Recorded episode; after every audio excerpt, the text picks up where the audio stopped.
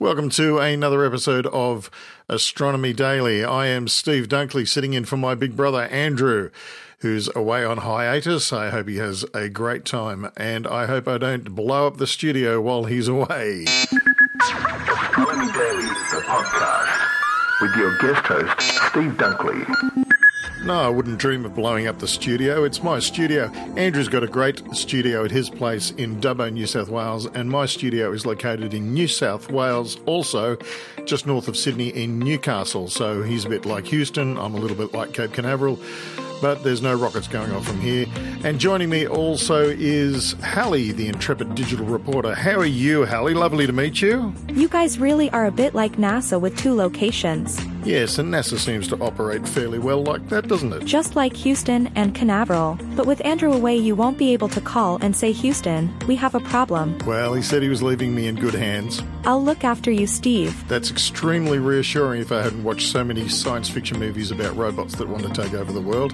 Just leave it all up to me. Okay, Halley, you've got me. I'll start us off with the news. On July 20, 1969, Neil Armstrong became the first man to walk on the moon. However, some conspiracy theorists mistakenly believe that the move never took place in the first place. To support this, people compared a very famous photograph of a footprint on the moon to the sole of a boot from a mission exhibit at the Smithsonian National Air and Space Museum pointing out that the soles of the boots are different. Further research has debunked this fake moon landing theory. Armstrong and the rest of the crew wore the exhibited Apollo-Skylab A7L suits, but also carried additional equipment. In other words, an overshoe with a profiled sole created the famed footsteps on the moon. These overshoes protected the astronauts from unfiltered solar radiation and provided extra traction. Other photos of the moon landing show more footprints that match these shoe covers. Come to think of it, this famous footprint in the popular photo was not even made by Armstrong. It was made by Buzz Aldrin. The night sky may look calm at first glance, but the universe is constantly expanding. So everything is wandering in the void. Now a new map showing the distances of tens of thousands of galaxies is helping researchers calculate the age and expansion rate of the universe with unprecedented precision. The universe is thought to be about 13.8 billion years old, but objects like Methuselah, which are supposedly older than that, cast doubt on that estimate. To calculate the expansion rate of the universe, scientists use a unit of measurement called the Hubble constant. This is estimated at about 46.6 miles per second in each megaparsec, or 3.26 million light-years. However, this magnification also presents a puzzle, as different calculation methods yield different values. With a new map called Cosmic Flows 4, researchers are getting closer than ever to solving the mystery of the age and size of the universe. By calculating the Hubble constant value of 47 miles per second per megaparsec or 75 kilometers per second per megaparsec. Did you like that story, Steve? You're a keen map user, aren't you? Well, to be honest, Halley, I usually use my GPS for most things. Well, I've met your GPS. I don't think the Hubble constant is in any trouble there. Oh boy, next story. The next full moon will happen on Tuesday, November 8th at 6.02 a.m. Eastern Daylight Time, 11.02 Greenwich Mean Time, but the moon will appear full the night before and after its peak to the casual stargazer. The October full moon was on October 9th and was known as the full hunter's moon. The full moon shows its face to Earth about once a month. Well most of the time. The full moon isn't perfectly full. We always see the same side of the moon, but part of it is in shadow, due to the moon's rotation. Only when the moon, earth and the sun are perfectly aligned is the moon 100% full, and that alignment produces a lunar eclipse.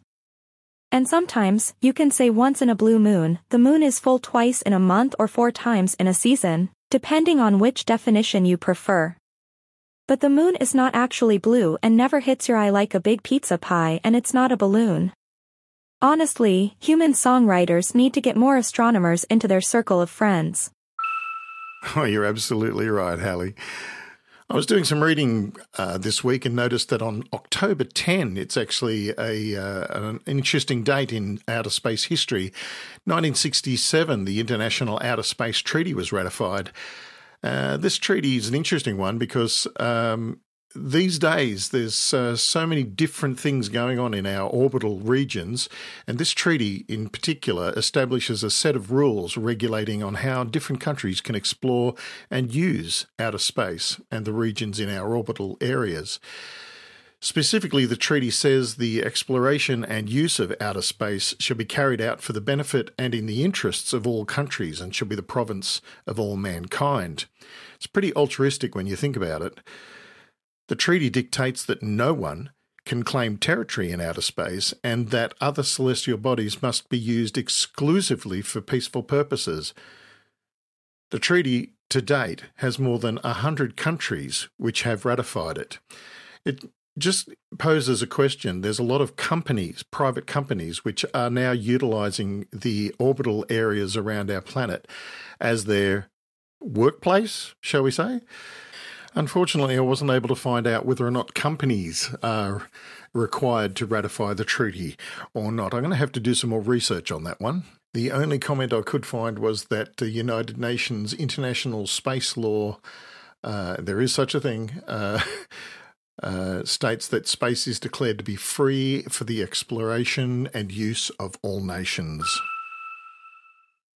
And here's something a little bit more light-hearted. Uh, Jetsons fans are this year celebrating the birthday or birthday of sitcom patriarch George Jetson, and they uh, have come to the belief that his birthday will be somewhere, or arguably on July 31, 2022. Many nostalgic fans of the 60s sitcom took to his Twitter page, yes, there is one, to congratulate the beloved character, Jetson, Jetsons debuted as a pilot on the ABC in the United States on December 30, 1962. That's a whole year before I was here. The cartoon originally ran for only 24 episodes, but later was re- revived, and the second run, uh, believe it or not, uh, ran believe, between 1985 to 1987.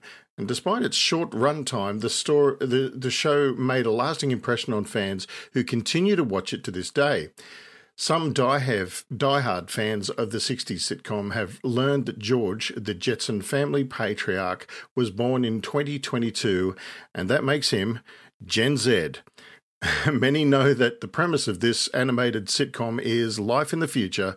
It revolves around the sometime troubling and haphazard adventures of the family and work life of George, an airborne resident of Orbit City, and the show showcased his 21st century setting in several episodes during its run.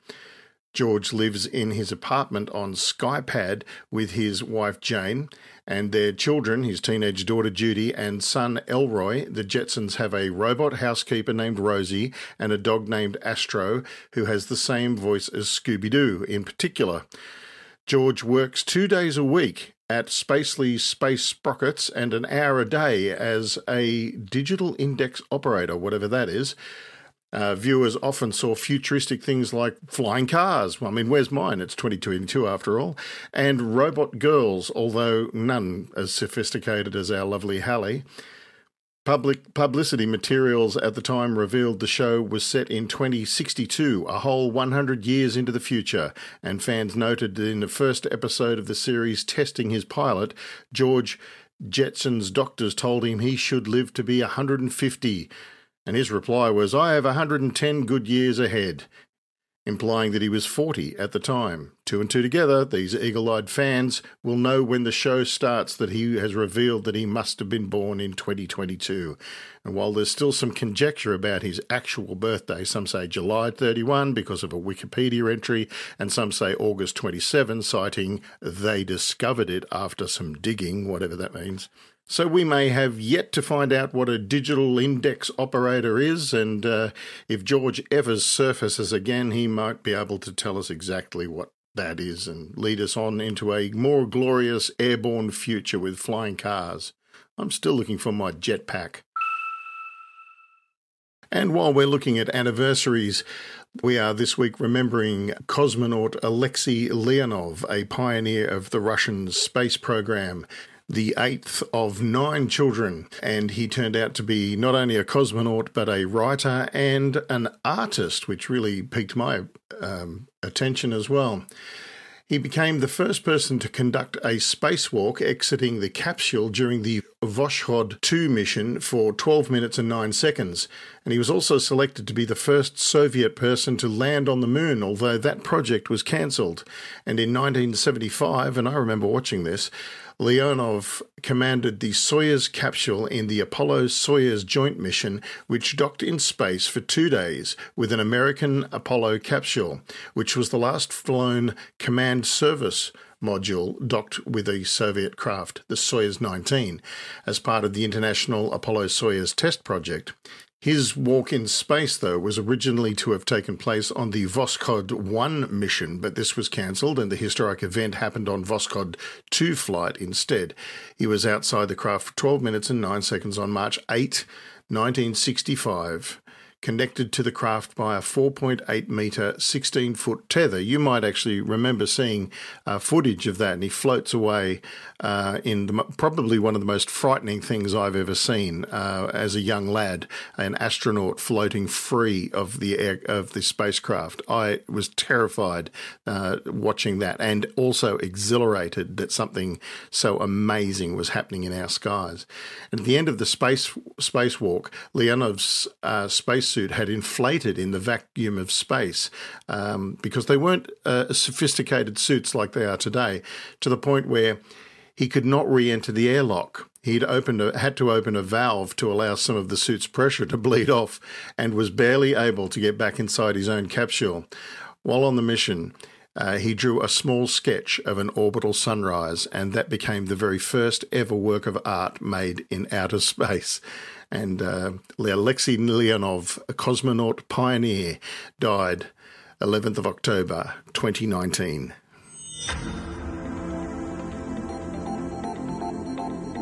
And there we have it, another episode of Astronomy Daily. And thank you very much for uh, joining me. I am Steve Dunkley, uh, the little brother of Andrew Dunkley, your normal host. I'm sitting in for him while he's away on hiatus.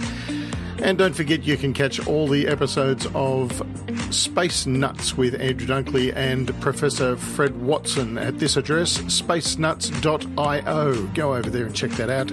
And don't worry, they've prepared some uh, episodes for the uh, for the break while they're while he's away. Good news. Well, thank you, Halley, for all your help today. You're very cheeky. Houston, we have a problem. Oh no, what's up? Just kidding. Oh, thank goodness. I'm so used to Andrew being here. We'll get used to each other, Halley. You can put out the trash and turn off the lights tonight. Oh, so I'm just your human slave, am I? That's for sure. Bye, Halley. Catch you next time, Steve. Astronomy Daily, the podcast, with your guest host, Steve Dunkley.